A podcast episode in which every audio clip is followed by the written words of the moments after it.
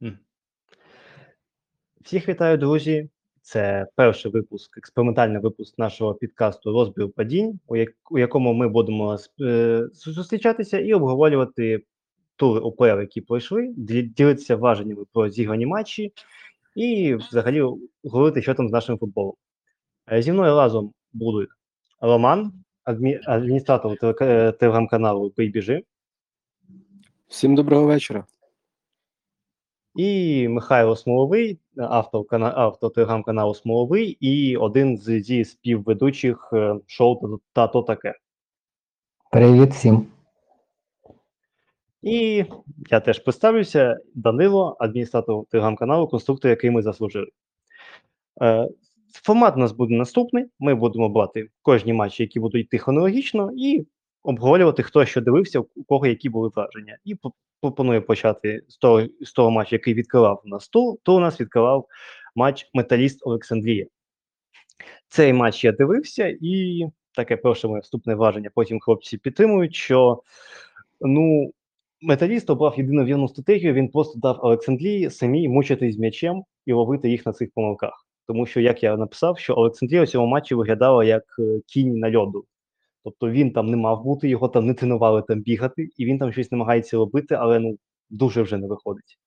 І ще й поле авангарду, яке було таке буряве, і м'яч ск ск скакав, і через це він котився довше, ніж ма ніж мав. Тобто це було таке ще, е, був на такому льоді цей кінь, який був дуже сильно полосаний, вже був поюзаний, непочищений, і через це він ще гірше там, ніж міг. Тобто ось таке в мене враження було. Ну, ти круто реально описав дуже дуже влучно цю історію. Бо поки ну дійсно Олександрія справляє таке враження команди, яка має м'яч, вона має м'яч дуже довго, вона володіє ним дуже довго. В цьому матчі здається, там під 70%, майже 70%, 69 там десь копійками. Але що робити, коли в тебе м'яч і він так довго в тебе знаходиться, гравці, здається, не знають. Тобто є певна концепція ротання, що має бути контроль, позиційний напад, моменти мають створитися не хаотично, не якимись там закиданнями, не зі стандартів, а саме в позиційному нападі. Але ми ще бачимо вже котру гру, що футболісти ну, дійсно не розуміють, як грати в таку гру, коли в тебе м'яч постійно знаходиться без контратак, без якихось так швидких якихось там забігів, довгих закидань. І здається, це ми бачимо бачити будемо ще дуже довго, бо футболістів якісно підготовлених до ось такого типу ведення гри ну практично в Олександрії немає. Я повністю погоджуюсь з Михайлом. Таке відчуття, як казав класик, Олександрія грає в контроль заради контролю перекатують щось взагалі не зрозуміло в атаці, за рахунок чого розвивати свої атаки вони планують. Якийсь футбол Ротан намагається привити, але цей футбол я не бачу майбутнє в цьому стилі. Цікаво буде, що він зі збірною на Англії придумає. Ось там дуже цікаво насправді. Який футбол буде там. Ще ось, ще ось, щоб закрити тему по цьому матчу, так щоб е, не загостритися дуже сильно саме на своєму Блотоні і по Соні, що ось десь до 20-ї хвилини я, я так умовно себе бачив, що було три чи чотири дуже серйозні обрізки. Тобто, колись м'яч скакав, і захисники Олександрії там між собою посувалися, і один просто стояв, чекав на м'яч. І от е, там гравці металіста дуже добре їх ловили, і наскільки Олександрії було погано з відкатуванням назад у разі якоїсь обрізки. Тобто там в якийсь момент просто було як е, інгулець проти Динамо, там просто було сім людей в лінію в штрафній, і ніхто там ніякі зони не страхує, ні підболи, ні 14, ніхто. Просто у всіх паніка, ми втратили м'яч. Потім Це таке Олександрія, потім Олександрія все-таки трошки більше в діагональ, діагональності додала, у футбол, все-таки розумію, Лентайн трохи трохи підзбавив образ. Мутує, мутує. Мутація. Ну так. Взагалі, от проблема в тому, що Латань зараз, в принципі, проходить те, що проходили всі молоді тренери, вони мають систему і вони намагаються впихнути гравців в систему. Вони не адаптують ніяк. Вони от бачать, що вони так мають грати, і вони так мають грати, хоч кров з носу. Я вважаю, що Латань має це пройти. Він має зрозуміти, що треба трошки підлаштовувати систему, що тому що треба ну стиль стилем, а, а результат теж має бути. Тобто, в принципі, я вважаю, що він зараз набиває шишки, але ну давай так, сам бекграунд зараз Латаня в нашому футболі не дуже допомагає цьому. А, по тоді пропоную перейти далі. У нас, ну і так, рахунок 0-0. Якщо, якщо комусь буде 0-0. Олександрія не домучила, металіст не дуже то й хотів, якщо чесно. Е, Далі у нас е, другий матч і другий металіст е, проти металіста 19-25. І в принципі я тут ну, побачив доволі схожу систему. В принципі, металіст 19-25 грав як і, як і свої молодші чи старші, я не знаю, як їх називати брати.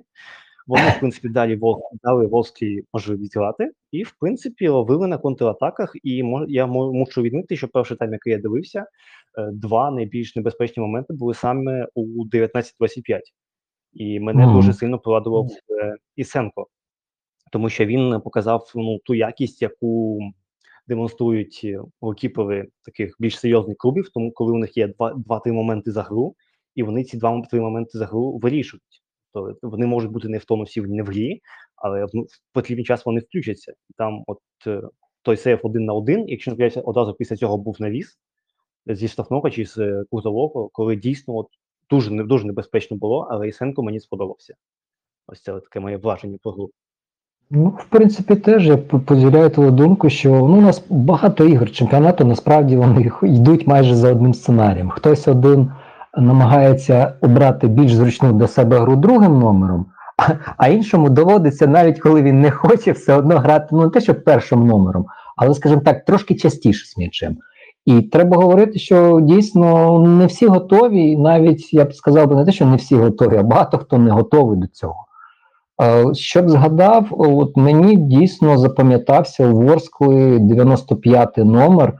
Це Феліпе, здається, якщо їх не плутаю за іменами. Це не той новачок, який прийшов з чемпіонату Кореї чи, чи Японії, там він в обох чемпіонатах пограв. А от саме номер 95 він, він формально, мені здається, як, як я пам'ятаю раніше, грав захисника флангового е, дуже часто. А зараз його підняли в атаку, і в нього теж було декілька хороших моментів. Там був одна якісно розіграна стінка, і він тоді під кутом виходив на, на, на куту воротарського майданчика на ворота, завдавав теж хорошого удару. І, в принципі, е, були моменти Ворскли. Я не можу сказати, що там були моменти такі супер-пупер в порожні ворота з метру, але ну, досить така гра була.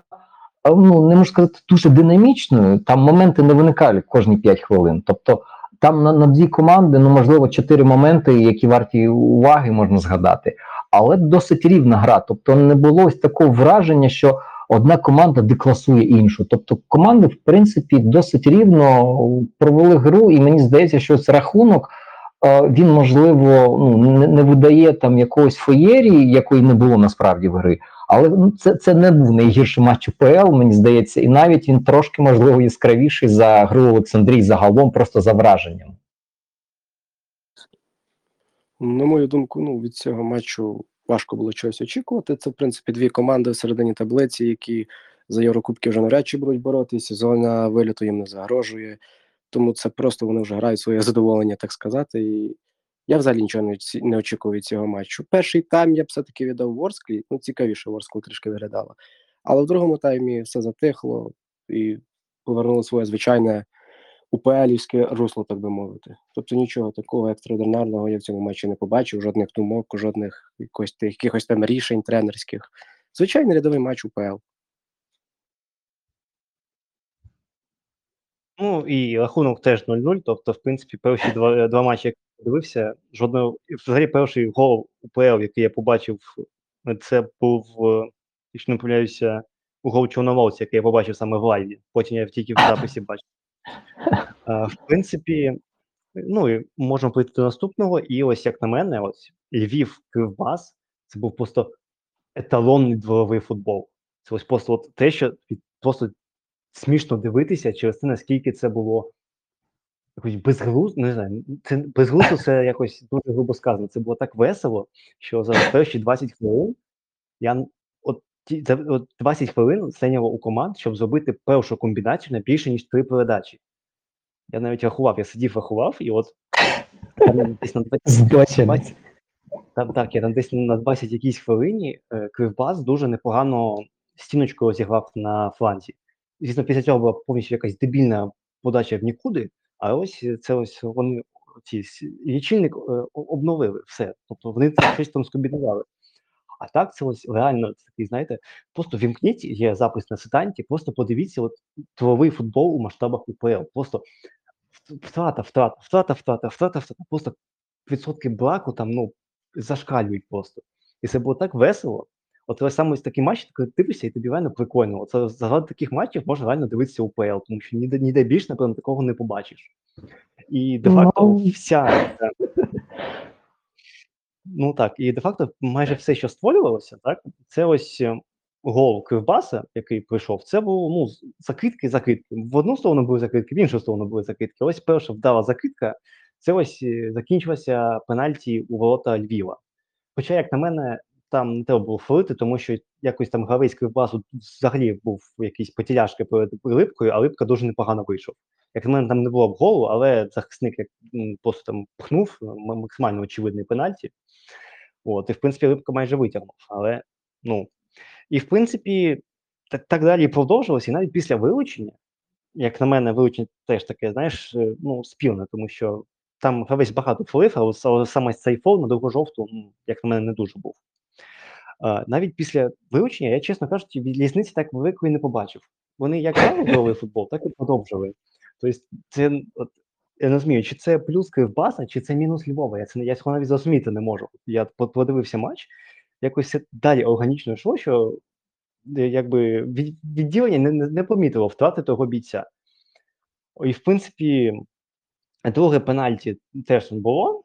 Тобто 1-1, е, потім і потім два буквально ідентичні голи, коли е, саме за структурою помилки, коли обидва рази оповники повністю забивали на те, що вони мають когось там страхувати.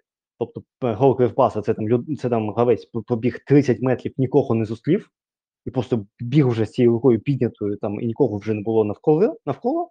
А гол Львову це теж е, підбол, 14 зона після метушні у штрафній, і нікого немає, і просто розстрілюються пусті ворота, тому що Савнацький там десь на виході виходить. Тобто ось таке просто концентрована творовщина була, і це реально офігезно. Ну, я тобі скажу, що вам скажу, що ось ця історія, те, що ти розповідав про, про зміст гри, вона дуже відповідає тому, як судив Рановський. Е, Я тепер вже впевнений, що Рановський мудак вже на 200%. Якщо я мав деякі сумніви після того, як він сидів е, у фуроні ВАР і бачив, як Бланко б'є Буяльського, і він бачив цей момент, він не міг його не бачити, і Бланко не було видалено, ну окей, там один раз, можливо, щось там тралося, щось на людину знайшло, не побачив, е, затьмарення, осліп там на око буває. Але ось після цього матчу у мене вже ну, немає повністю ніяких сумнівів, що ну, з людиною щось, щось недобре, вона трошки або хвора, або в неї якісь проблеми з е, оцінкою ситуації в режимі реального часу. Але дивись, там, по-перше, ну, вилучення Татаркове, саме як за дві жовті картки, воно абсолютно галіме, там немає, ну, це, там не, не було приводу давати другу жовту. Але треба згадати, що ще е, коли він давав йому першу жовту, там був такий епізод, коли ну, Татарков реально стрибав однією ногою вперед, і вже там можна було вилучати Татаркова. Чому Татаркова не було там вилучено? Ну, це ми знаємо. Ми вже бачили такий епізод. Бланко може навіть ще більш брутальніше вчинив, але теж не отримав червоної картки від того ж таки Рановського, що сидів в вар. Ну, можливо, просто йому подобається, коли футболісти страждають, і він любить, коли там на полі виникають якісь пристрасті, можливо, в нього в сім'ї щось недобре у цього Арановського. А потім давай говорити про той пенальті, що поставили вже в ворота. Там, де був фол, ну окей. Перший починався фол за межами штрафного майданчику взагалі. Там, коли ногу перечепив, вже рукою підштовхнув дитятів, то здається, був чи хто там був. Підкажи, будь ласка, підкажіть Так, або так, хтось. так. Вже другий раз, коли рукою трошки підштовхнув, ну окей, теж ми розуміємо. А якщо це фол останньої надії, в випадку, коли вже говоримо про о, пенальті в іншу сторону, то теж можна говорити, що ну окей, людина виходить на ворота, йому не дають завдати удару. Чому жовта картка футболісту Львова? От чому в тій ситуації дали жовту картку футболісту Львова, а не червону, хоча футболіст виходив віч навіч. В минулому турі, е, здається, легіонер металіста Паті з якоюсь дуже дивною довгою фамі... довгим прізвищем, е, він сфолив, отримав пряму червону. Дуже схожа, дуже схожа ситуація, тут чомусь жовта. Тобто, щось у Арановського якийсь розлад, бо деякі епізоди ну реально однозначно можна трактувати, і в принципі ніхто тобі слова не скаже. а в нього все одно якась окрема своя думка завжди. І в принципі, ось мене це вже реально чіпляє, тому що мені здавалося, що Рановський міг мав отримати дискваліфікацію вже після минулого цього епізоду, коли навіть Лучі визнав, що була помилка, що арбітри мали вилучати Бланко за цей фол на Буяльському. А тут Тарановський не те, що не дискваліфікацію отримав, його навіть в поле поставили. І він був головним, і тут ну дуже багато до нього запитань. А ще буквально два, два слова про саму гру. То просто от подивився буквально там зранку, і з- що запам'ятав, що обидві команди настріляли на 1,68 XG. На моїй пам'яті в УПЛ це реально перший випадок, коли Байскаут нарахував однакову однакову суму обом командам 1,68. Причому, що у Львова було 15 ударів, а у Кривбаса 7, але сума 1,68 в обох. Знаєте, що стосовно самого матчу, у мене зараз в голові закарбували слова Морозюка спонтанщина. Ось практично всі матчі УПЛ це просто спонтанщина. Важко, ну хіба якщо під мікроскопом роздивлятись якусь конкретну команду, якийсь конкретний матч. Можливо, десь і знайдемо якийсь стиль, тактику, думку. Але цей матч Кривбас Львів це просто спонтанщина. Туди закидушка, звідти закидушка, десь відскок, десь підкат, десь туди, і якось то буде. Е, Це що щодо гри. І, на мою думку, Кривбас трішки вийшов з недооцінкою до суперника. Все-таки я вважаю, що Кривбас, Кривбас Вернедуба мав перегравати цей Львів. Все-таки Львів це остання команда, яка практично вже 99,9% вилетить першу лігу, і така команда, як Кривбас, мала ставити точку. Але знову ж таки, це вилучення. Я вважаю, що не зовсім заслужене. Пенальті. Чому там не червона дитятів? Це о, гаразд, нехай буде там за межами штрафного. Ну, але це ж фол останньої надії. Людина виходить сам на сам. Ти штовхаєш її рукою і ногою чіпляєш. Чому не червона? Незрозуміло. Е, Червона кривбасу, коли дали. Спочатку гравець б'є по м'ячу, потім за інерцією вже і прибираючи ноги, навіть намагаючись прибрати ноги, він все одно врізається в голкіпера. Чому там жовта? За що там жовта? Ну це ж ігровий епізод. Я не розумію, де він там жовту побачив, яке порушення правил може бути, якщо гравець завдав удару, прибирає ноги і вже за інерцією він туди е, втискається в голкіпера. Тому знову Арановський щось такого тут намотив, незрозумілого. Я не знаю, що в нього в голові, як ця людина взагалі ще виходить на матчі такого рівня. Да, щодо цього, в нього ще ж досі ліцензія FIFA є. Тобто він у нас у нас в Україні не так то багато. Там є якась е, категорія 1, щось там якась друга категорія, там навіть так коментатори називають. А він один з небагатьох, ну, здається, двоє лише. Арбітр FIFA, який може судити лігу конференції та матчі збірних. Ну просто просто не зрозуміло, звідки ось ця людина за оці два тижні. Ну таке потьмарення в голові, що просто страшно.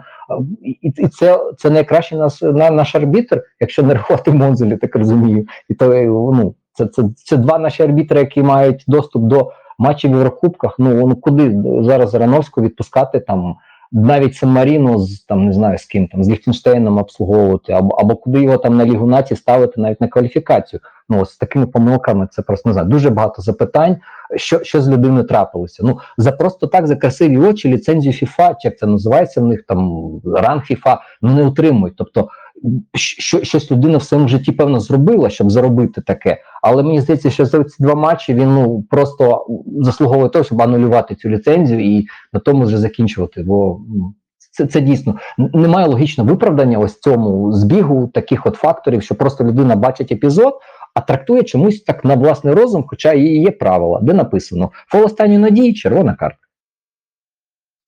А Я, до речі, боюсь, якщо Арановський почне судити міжнародні матчі, нам жодна країна більше зброї не дасть. Ай. Е, Пропоную на такому позитиві, як- то кажуть, е, закінчувати з цим матчем, тому що ми так нас трохи занесло в сторону. Треба повертатися по всю канву, тому що вперед, попереду у нас Динамо Київ. Тому тут хвилина на те, що Поплачемо хвилину і перейдемо далі. Так.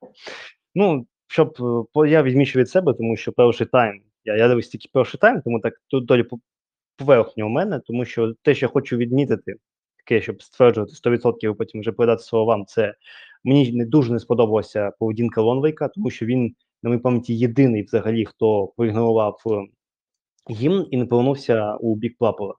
Тобто всі це робили, всі, тобто всі, всі іноземці, я спеціально передивився, всі це робили. Один Лонвейк за весь е, тур так зробив. Я не дуже розумів цього приколу, чому чому, але ну так сталося. І взагалі ця штука була з цим співаком, якийсь, якийсь він дуже такий крінжовий, якщо чесно, був. Не зрозумів його прикола, що там, коли він довго не, не могли сфоткатися з плакатом на честь солдата. Він там обличчя закривав чи ще щось, це було так дуже сумбурно щось. І взагалі, просто Лонвейк, я скажу тільки по Лонвейку, і вам скажу, що наскільки людина деградувала.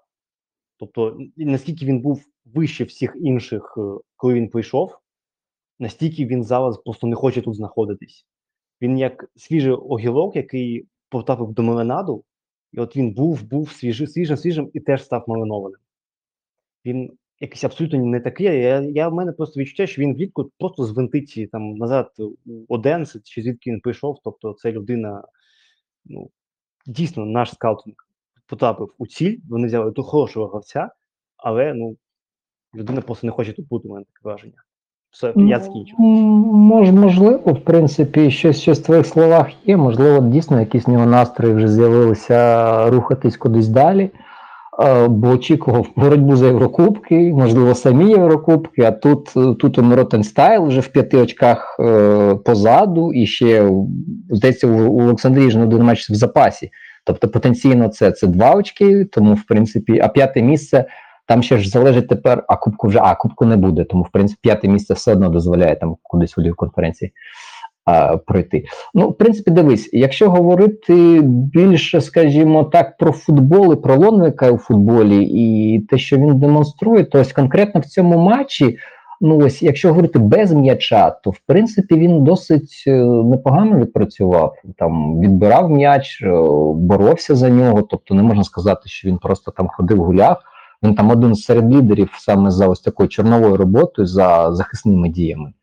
Ось питання є до пасової роботи, але до пасової роботи питання є до всього Динамо, бо зараз, ну чесно, і, і раніше видавалося на те, але зараз це дуже дуже відчутно помітно, коли Динамо залишив циганков, коли ще раніше залишили команду ліві вінгери, типу там Депен, Вермича, коли тримався Шапаренко. Зараз, коли дискваліфікували Буяльського, Динамо просто немає гравців атаки до такого рівня, щоб дійсно виходити, як каже дід, е, створювати різницю. Тобто, ось коли реально виходить одна людина, і там, типу Аля Мудрик восени, там в один може щось протягти, когось обіграти, е, викласти ідеальний пас партнеру. Зараз просто в Динамо зникли такі люди, і ну, сама гра з м'ячем. Вона зараз реально перетворюється на таке, аби що ось ми говорили про три гри вже. І чесно, ну при, при, при всій симпатії, ну я не можу сказати, що гра Динамо в пас вона супер сильно якісно якось вирізняється від того, що ми говорили про умовну Олександрію, чи про металісти, чи про Львів. Тобто тут теж так багато виникає такого спонтанного, чогось незрозумілого. І якщо навіть щось спонтанне виникає в одного гравця, то таке враження, що решта максимально цього не очікує. І про те, що якісь системні алгоритми відсутні, ну тут навіть вже очевидно у всім, хто навіть колись захищав діда, що він там мега крутий чувак, але е, насправді виявилося, що він дійсно підбирає виконавців, ставить їх в склад. Він може довго там нянчити когось, якщо в когось щось не виходить, підходити там як психолог, таке ну, ось бути старшим братом, батьком, там не знаю, ким там дідом. Але ось коли в тебе реально футболісти, які не стягують вирішення е, завдань, ось боротьби за перше місце, то він не чарівник. Він не пеп, він не артета, який за допомогою тактики може щось там так е, вибудувати, намалювати, інвертувати фулбека, там придумати щось з фальшивою дев'яткою. На жаль, ні. На жаль, його максимум це просто якісно збирати разом колектив. А в Динамо зараз така проблема, що не вистачає реально футболістів індивідуально досить крутих, які б могли без оцих системних приколів, а лише на скілах щось робити. Мені здається, що це напевно найголовніша проблема і найголовніша причина того, що зараз відбувається, що дійсно є нестача футболістів, які можуть самотужки щось вирішувати. А коли Динамо втратило ще й Буяльського, то в принципі те, що так буде, можна було десь так відчувати, в принципі, за день, за два до гри. Я насправді в першу чергу хотів би від імені всіх українських вболівальників подякувати київському Динамо за те, що вони кожен раз доводять неможливе. Здавалося б, куди вже гірше, але приходить Динамо, стукає тебе по плечу, каже: потримай моє пиво і показує, куди ще гірше. Тобто, в цьому плані вони дуже круті на характері молодці. А щодо самої гри, ну, я після матчу піймав себе на думці. А чому ми взагалі вважаємо, що Динамо має перемагати? Там немає висококласних гравців у складі, там купа недосвідченої молоді. Е, Молодь дивиться на кого? Правильно, на досвідчених гравців, на того ж капітана Сидорчука. Тепер давайте подумаємо, що, що молодь може взяти від Сидорчука, який приймає м'яч на груди, м'яч літає на 5 метрів в простій ситуації. Підбирають гравці зорі і два паси Русин виходить віч навіч. Врятував нещерет, і Русин, на жаль, погано, погано пробив. З чого мають вчитись молоді гравці? Їм Ну, немає на чого рівнятися. Вже немає того циганкова досвідченого, ну не досвідченого, який показував дійсно, як сказав Михайло, міг в соло вирішувати матчі. Вже немає легіонерів, які такі ж були на доволі хорошому класі.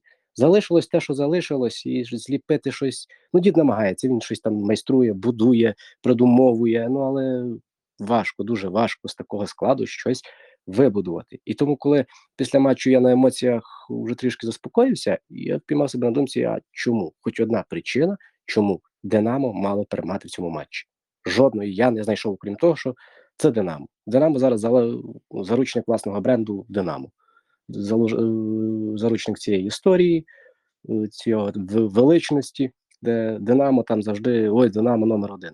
Зараз, на жаль, так, така реальність, що ну, немає жодних причин, чому Динамо має перегравати інгулець або зорю. Ну, жодних, об'єктивно, ну жодних.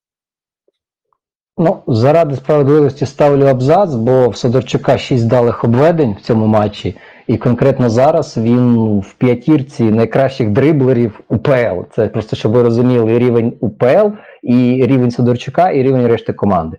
Тобто, а, якщо в Динамо Кабаєв номер 2 то ну, це, це знову таки до продовження, до продовження теми про те, що люди стягують або не стягують, то скоріше не стягують, тому що якщо в тебе ось реально у ці фінти Сидорчука в центрі поля і Кабаєв, коли десь там він біжить, це максимум, що ти можеш дати, ну тоді дійсно важко розраховувати на щось, на щось більш цінне е, в Єврокубках, і тим паче навіть потрапляння в ті Єврокубки е, в більш вигідних якихось умовах без кваліфікації або з мінімальними кваліфікаціями.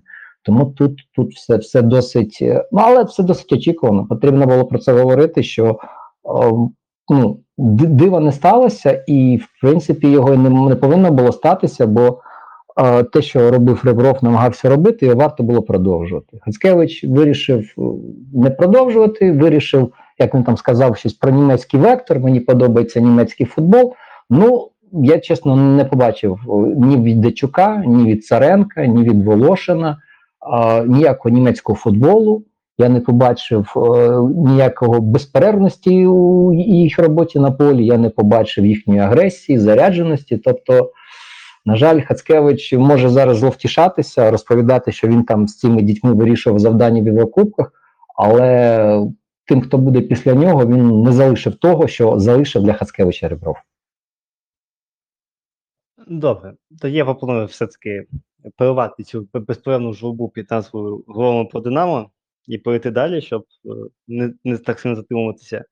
Ну, в принципі, Динамо програв 1-0 за Золі, і Зоря зараз на 4 очки випереджає, і ти правильно згадав, у Олександрії один матч в запасі, тобто Олександрія за втраченими тільки на 2 відстає від Київського Динамо. А, і наступний матч це був Велес, Велес Дніпро 1. Я не дивився матч. Просто що я, я подивився тільки хайлайти. По хайлайтам тільки видно, що Велес дуже багато чого змарнував. І ті, що я хочу відмітити, що Бланко ось у другому матчі поспіль те- те- тепер він е, штовхав е, Велеса Когута. Там Когут якийсь момент піймав м'яч, і Бланко там е, просто руками в нього влетів.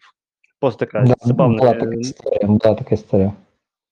що людина один раз спробувала, про канал і продовжує. Все. П- Передаю слово вам. Ну, скажу так, я дивився повністю один тайм, а потім вже на, на два екрани, тому інколи міг щось пропускати, але загалом, в принципі, потім я вже передивився огляд, подивився на звіт, ну, особливо нічого не втратив. Тут така досить цікава гра, але ти знаєш, тут буде досить парадоксально, бо пам'ятаєш, ну, ти, ти здається, першу гру це був про яку ми першу гру ми розповідали? Е, Про Металіст Олександрію, про брак, і потім інша гра це була Львів Кривбас, теж про брак. Але якщо реально порахувати, і люди, якщо реально порахували правильно, то там десь на втрат, напевно, 50 у матчі Дніпро Верес буде більше. Уявляєш? Ні- Ніж, ніж те, що ти називав фу, і, і це, це дуже жахливо, і м'яч стрибає.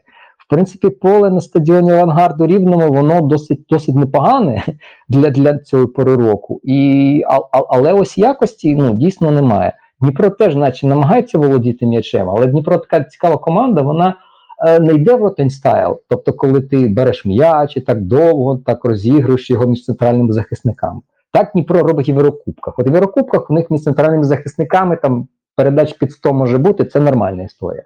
А в чемпіонаті України в них більш така прямолінійна штука, і вони можуть закидати тут і теж на довбика. Це їх е, досить частий сценарій. Там це піхальонок може закинути, або хтось центральних захисників.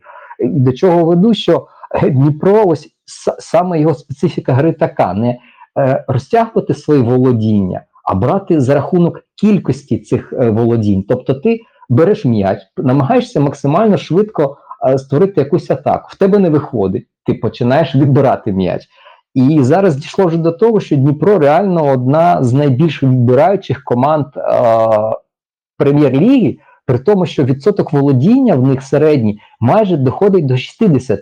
Тобто, це вже говорить про те, що команда типу намагається грати з м'ячем, але насправді вона таке в мене виникає враження останнім вже часом, що команда е, намагається грати з м'ячем лише щоб для того, щоб втратити його і потім відбирати. Тобто такий парадокс ну, для мене досі не зрозумілий, маючи Довбика, маючи Піхальонок, Пеглу, Бланко, ну це, це, це, це мега круті футболісти для нинішньої УПЛ. А Верес, ну Верес там було декілька футболістів, вони там Пасіч пішов, ще хтось, здається, контракт з ними розірвав. Ну теж там мега зірок ніхто не купував. Але ось я у цій грі не побачив дійсно ось такого запасу міцності Дніпра, що Дніпро там на голос сильніший. Верес реально міг зіграти цей матч в нічию.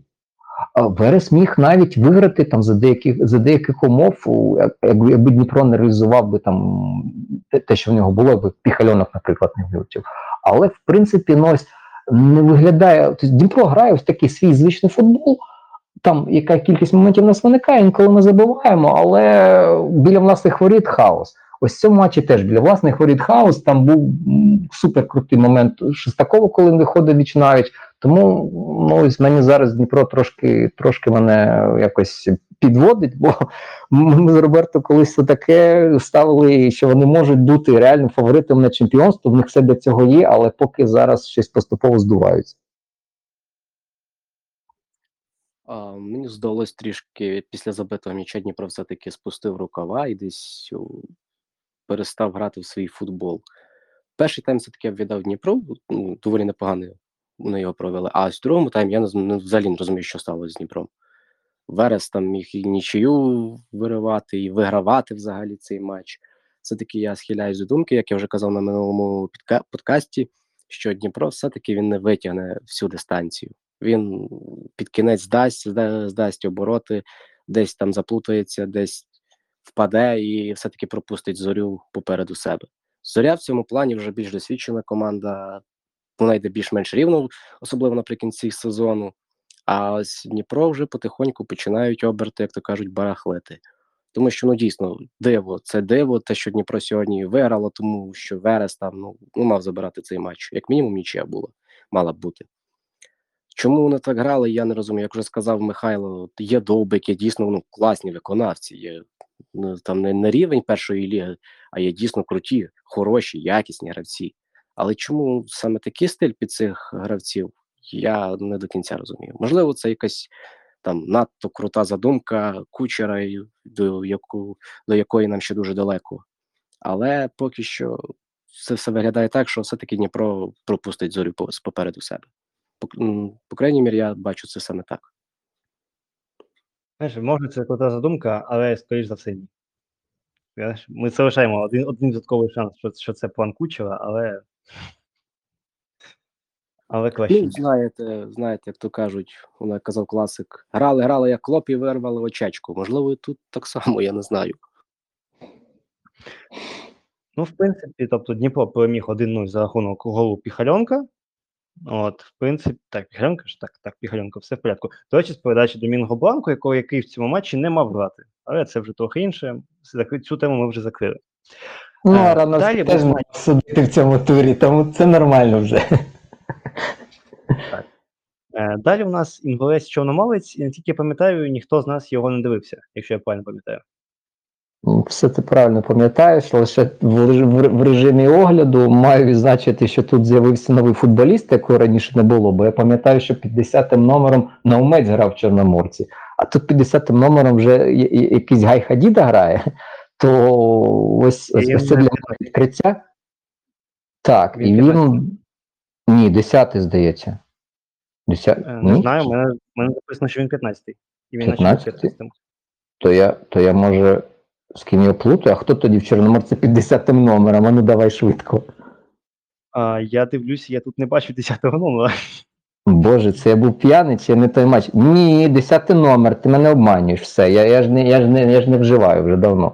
10 номер Хадіда, все правильно. Тебе щось там Добре, десь добре. виправ. Виправ. Бо я просто пам'ятаю, що Наумець. Я дивлюся Наумець, а там не Наумець написано, бо я пам'ятаю, що Наумець вже грав за Львів, не Львів, знову перейшов, за металіст. І тут дивлюся, а щось не схоже він зовсім. А цей чувак, до речі, пенальті забив, і це говорять, що там от, ледь не найшвидший пенальті там, в історії УПЛ, друга хвилина, здається. А так більше, більше нічого цікавого не розповім. А Хадід, був здається, з. Маккабі перейшов. Його останній клуб був Маккабі, по-моєму. Ну, Давай так, він пішов в Ізраїль, а там в Ізраїлі половина клубів в Макабі. Тому це не. І він вийшов з Чекайте, зараз загуглю. А, в неї Він з Турції. Чесно кажучи, не знаю, що це за клуб, просто швидко загуглив. Ні, просто в мене тут е, цей мені говорить е, Sofascore, що він був у Макабі Бнейлайн, так потім він перейшов до турецького Тузласпора, там один матч посидів, посидів на лавці, і потім перейшов безкоштовно до Чорноморця. Я не дуже зрозумів цього схеми. Може, Sofascore щось Ну, наплутав, але в кожному Мож- е, Можливо, можливо, там була така історія з цим землетрусом, і можливо, ця команда з того регіону, і там був прецедент, що деяким командам з того регіону дозволили розпустити гравців. Зараз їм платять зарплату сама Федерація Турецька. Можливо, можливо, це той випадок, можливо, ні. Можливо, це просто якийсь там турецький вадік є, хтось там ну, з його контори, і він десь знайшов цього хлопця. Е, Сакарія Спол, ну добре, не, не важливо, звідки він. Він, в принципі, і пенальті був зроблений на 30 на 30 чи 50 секунді. Тобто він був зроблений ще до кінця першої хвилини. Там Максим Благалов видав просто шикарний пас, і це, в принципі, все, що я теж можу сказати. І по наїздках мені сподобався Але Філенко. Це все, що я можу сказати по матчу. А мені Ну, здається, трішки став заручником тієї перемоги над Динамо. Вони якісь такі перелякані, занадто мотивовані вийшли на Чорноморець. А і це зіграло з ними в злий жарт доволі, тому що ну зовсім якісь нервові, перелякані, е, кудись неслись, незрозуміло, що вони грали перший тайм. В другому таймі вже більш-менш рівний футбол доволі був. І мені здається, що це ось вони перемогли Динамо в минулому турі. І Е, ось Позаминулому, позаминулому. поза минулому так вибачаюсь. Вибачаюсь, і на ось на цій мотивації вони все-таки трішки перегоріли.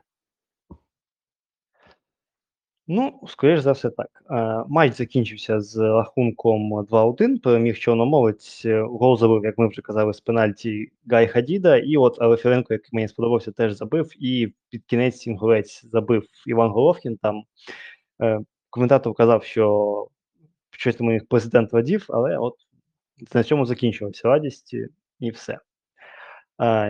Наступний матч у нас був Колос Минай, і наскільки я пам'ятаю, Рома, ти у нас єдиний, хто його дивився повністю. Тому давай слово тобі. Скажи нам, що там відбувалося. Е, повне розчарування від колосу взагалі, і дуже приємно здивував Минай. Це, до речі, не перший матч, уже де Минай приємно доволі дивує, і дуже сумно дивитись, де вони в турнірній таблиці. Я взагалі не розумів, що грав колос. Ну, здавалось, трішки вже вийшли на рівну серію. Там вони програвали багатьом командам, але зараз колос програє Минаю. Там перед передостанній команді. По грі, якщо дивитись, все по ділу, все справедливо. Так, трішки більше володіння було в колоса, але Минай набагато якісніший футбол показав. Минай був набагато цікавіший в атаці, більш збалансований в плані захисту. Тобто, як, якщо навіть десь колос проскакувала ця спонтанщина, то в Минаю цієї спонтанщини ну, я практично не помітив. Кожна дія, кожне забігання, вони ну, читались і вони мали якийсь сенс. Ти хоча б бачив, що хоче команда грає, грати, за рахунок чого команда хоче перемогти сьогодні. Колос, ну, колос вийшов битись, як то кажуть, як нас люблять казати в українському футболі. Ми вийшли битись, ми бились, іграль, іграль, но не доіграль. Тим не менше, Минай вийшов грати в футбол, колос вийшов битись. Коли таке було? Минай віддав м'яч. Показуйте, робіть. Ми запропонуємо вам своє. Нічого колос не зміг запропонувати цікавого Минаю. А Минай свій шанс знайшов. І доволі що доволі дуже цікаво. М'яч був забитий на 9-й хвилині. І за цілу гру колос навіть таки не наблизився для того, щоб зрівняти рахунок. Були там якісь невеличкі моменти, але такі моменти, що він був повноцінним моментом небезпечним, я не можу сказати, що колос створив щось. Багато говорить, коли там у офіційних хайлайтах сетанти, там моменти кроса, моменти кроса це там болбот е, з льоту б'є взагалі на 10 метрів лівіше від волі. І Такі це- хайлайти я пам'ятаю. Так, це ось типу ось такі хайлайти. І в принципі, що Минай же забив з кутового. Оскільки я пам'ятаю, що Таран, о, боже мій, Шаран. Це не Шаран. Боже. Я просто в мене дві, дві, два прізвища якось вони змішалися. От у мене новий тренер вийшов. Що Шаран доволі непогано саме на, на стандартах зробив. Він, е, він був систем. стандартів. Він, він не просто непогано зробив, це просто людина, якій можна в Україні ставити пам'ятник за життя. Це як цього чувака з Ліверпуля зовуть, господи Боже, що аути тренував дуже довгий час, по-моєму, досі ще тренує з ними. Ось це майже приблизно людина ось, ось такого рівня. Тобто, реально, Олександрія була просто іконою того, як потрібно використовувати стандарти, аути, штрафні, кутові. Ось Минай зараз, що, що треба віддати е, належне, що це дійсно не, не футболісти, а це тренер. Тому що ось зовсім інші захисники, але він їх вибирає за своїми критеріями. Це має бути високі, досить міцні кремезні хлопці, і вони приходять на стандарти. І Минай, щоб не збрехати, після першого кола це була що за XG, що за XT, що за XA. е, Здається, чи, чи перша, чи друга команда в чемпіонаті е, за створеним саме зі стандартів. Тобто, куди не плюнь, уся загроза, якщо може бути зі стандартів створена, вона була створена Минаєм. І Минай був законодавцем моди, і мене чесно, ось це дуже радо, що вони продовжують цьому розвиватися, і це вже не перший гол, навіть не другий гол, який вони забили зі стандарту. Ну, можна, знаєш, сказати просто в підсумку, що це тренер, у якого Попов, скоріше за все, виграв золоту буцу. Ну, в принципі, так. Щоб е, підсумувати, що ну, дійсно Минай переміг 1-0, і за рахунок цього вони набрали е, очки. В принципі, зараз дуже така цікава ситуація, що між е, Минаєм, тобто, е, тобто групою стиків, і Колосом, який на шостому місці, всього 5 очок. Тобто, Мгм. враховуючи таку турбулентність, там просто буде шалений, я вважаю, саме там в серединці. Просто Ну, Динамо вже не вилетить, це, це вже хороша новина. Динамо вже не вилетить, бо там до Олександрії ще 5 очок, тому запас, запас здоровенний. Там трошки е, це як е, згадую часи Ваньєлі, коли чемпіонського Лестера, коли Ваньєлі вийшов, такий, ну хлопці, ми не вилітаємо, я радий. Там коли він там 5, 5, 5 10, 10 очок вже відриву було. Ну, ось десь таке. Е, В принципі, це був передостанній матч. Ну і останній матч, матч, який сьогодні закінчився, яким закрили тур, це власне матч Шахтар. Я його дивився частично в лайві, частично потім запис, запису передивився. І що я хочу відмітити, що це матч, який, який звільнив Кучука. І, в принципі, я б навіть згоден, тому що, чесно кажучи, ну, я згадую, який був рух е, попередні роки, так, е, наприклад, як рух грав проти Шахтаря Дедзелбі, коли просто Шахтар був загнаний, вони нічого не могли зробити, і там Дедзелбі ходив, матюкався на Кучука, що ви там маєте перестати тренувати. Тут я згадую той рух, і ну, цей рух це взагалі щось. Тобто Ну, ти ж пам'ятаєш історію з першого кола? Пам'ятаєш ж матч першого кола, коли було вилучення Мудрика? І коли рух опинився в ситуації, що Шахтар грає в меншості, але рух все одно забився у власний штрафний майданчик і весь матч просидів у власному штрафному майданчику. Шахтар грає в меншості, немає найгострішого гравця. Ну, спробує якось використати цю історію. Ні, ніфіга. Вони сіли в штрафний майданчик, просиділи там 80 хвилин, поки, здається, конопля, чи хто там був, чи Бондар, конопля, мабуть, е, не забив цей гол, не вистраждав, не вимучив. Ну, це багато про що говорить, багато про що свідчить. Я теж чесно, ось е, мені там був дехто писав, що ось там зараз рух, типу, щось там вибухне, якась буде там історія, якийсь кіпіш, е, типу там ну, що, щось буде статися. Ну насправді ніфіга не сталося. Бо рух, ну це було реально ну, трошки така гнітюча історія. Ну, хоча що гнітюча історія, треба вже звикнути перестати ображати інших, бо Динамо це не менш гнітюча історія. І в принципі, ось рух мені нагадав Динамо, ну скажімо так, на відсотків 75.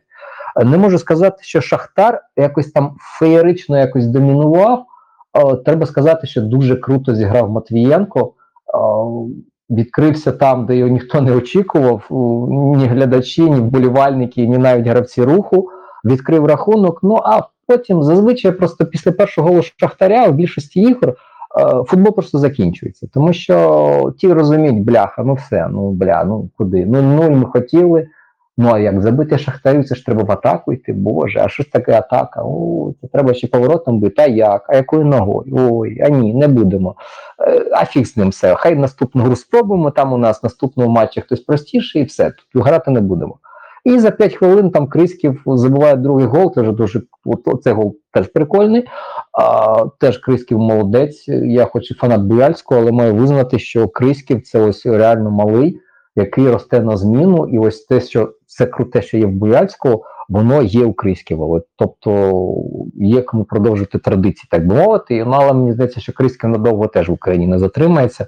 Рік-два, можливо, потім ну просто реально там, там є що розвивати, є ще певний певна стеля для е, того, щоб сп- спрогресувати ще більше.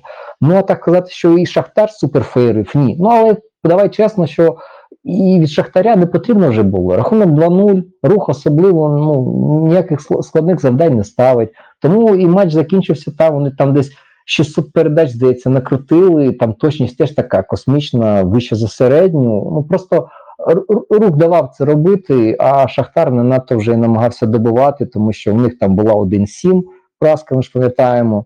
Тому вони просто собі каталися з задоволенням ячик. Там футболісти виходили на поле, які в принципі не мали виходити.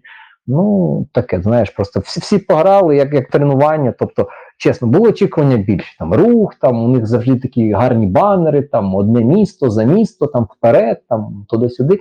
Але насправді ну, це було дуже якось так не, не, не- яскраво з їх боку, навіть якоїсь такої агресії, щоб там десь хтось фолив, там не знаю, щось таке. Ну, навіть такого особливо не було. Я згоден з Михайлом, що після 2-0 це вже було більше тренування, ніж матч. Але хочеться похвалити Шахтар. Навіть після 7-1 у Єврокубках все-таки вийшли, вийшли, показали до певного моменту хороший футбол, спокійно, на розслабоні, як то кажуть. 2-0 нокаут в першому таймі, а далі ми робимо те, що хочемо, проводимо вечірнє тренування, так сказати, офіційне. Тому від руху я взагалі нічого такого не очікував, е, тому що цей кучук, який є зараз, це вже не той кучук, який був у минулому сезоні, і на той футбол зовсім. Не знаю, чому так сталося. Але цей матч для Шахтаря, здається, Шахтар і навіть не помітив цей матч. Чи був цей матч, чи не було цей матч. Ну, тільки в турнірній таблиці три пункти дод- додалися. А те, що вечірнє тренування, що цей матч, мені здається, вони однаково відчули. І, тобто, більше я тут нічого не можу сказати. Тільки похвалити за те, що навіть після 7-1 вийшли і не без паніки, без якоїсь депресії, без нічого, просто вийшли, зробили свою справу. Все по факту, все законно, все чесно, на голову сильніші, навіть на більше голів, ніж на одну. В принципі, ще так просто щоб підсумувати і закінчити, що в цьому матчі, де так, ти казав, що от рух забивається. От єдиний який якому не сказали, що треба забиватися, це ось Соломон Отобов вів. Не чому він Ну, він у нас він у нас перший, другий найкращий дріблер УПЛ, тому йому є куди прагнути. Він себе продає або кудись в Європу, або на новий контракт, або на кращі умови. Там не знаю. Е, Ну просто людина вона грає, так розумію, більше на себе. А решта грає просто: ну сьогодні не ну пропустили. Ну окей, не будемо грати. Тобто, все-таки там більше вже історія про психологію, про те, що потрібно гравцям. Видно, що це, скажімо так, голодний, там без, без ніякого расизму. Просто ну людина хоче, людина має там деякі вміння, вона намагається їх демонструвати повсякчас. Врешті футболістів все досить якось так руху. Ну ну окей, ну ладно, там, ну добре, ну не вийшло, ну і фіг. А все-таки Соломон помітно, що йому, йому ще цікаво грати в футбол, а іншим якось не знаю. Чи, чи просто вони дійсно тренера плавили, чи їм там щось не подобається, чи може там їм зарплату вже не платили два місяці, морозивом видавали там чи чимось. Але просто не було помітно, що люди реально хочуть проявити себе. Ну, дивись, Інгулець, згадайте, як грав проти Динамо. Ну там у людей просто очі горять, ноги горять, там підкати летять, всі хочуть себе якось проявити. І, ну, тут такого не було геть зовсім, навіть ще за нічийну рахунку. Перший удар, ось вони, здається, завдали на п'ятій хвилині, там притула пробивав, і ну, заблокований, навіть в, в площину воріт не потрапив. А наступний удар, здається, вже наприкінці лише був слюбик головою, там, здається, після кутового. Все. Тобто за перший тайм команда, яка хоче ну, типу, себе проявити, напевне, ну зовсім нічого майже. Тобто, ну не знаю, як це описати, просто ну я, я просто не розумію, коли Динамо там може в якийсь момент там зіграти погано, там чи Дніпро, чи Шахтар, навіть то саме, хоча давно цього не було. Там можна шукати якісь причини там про мораль, там про татуювання, можна згадувати жінок, губи, там ну що щось відволікає. То що відволікає від гравця руху, показати себе в матчі проти Шахтаря, щоб Шахтар забажав тебе потім придбати. Ну, для мене це загадка реально. Це це або вони просто там сильно великі зарплати, і люди просто ну вже як в Динамо 15 років тому за часів Рінкона, там така ситуація, що просто всі плавають в золоті і нікому не хочеться пітніти.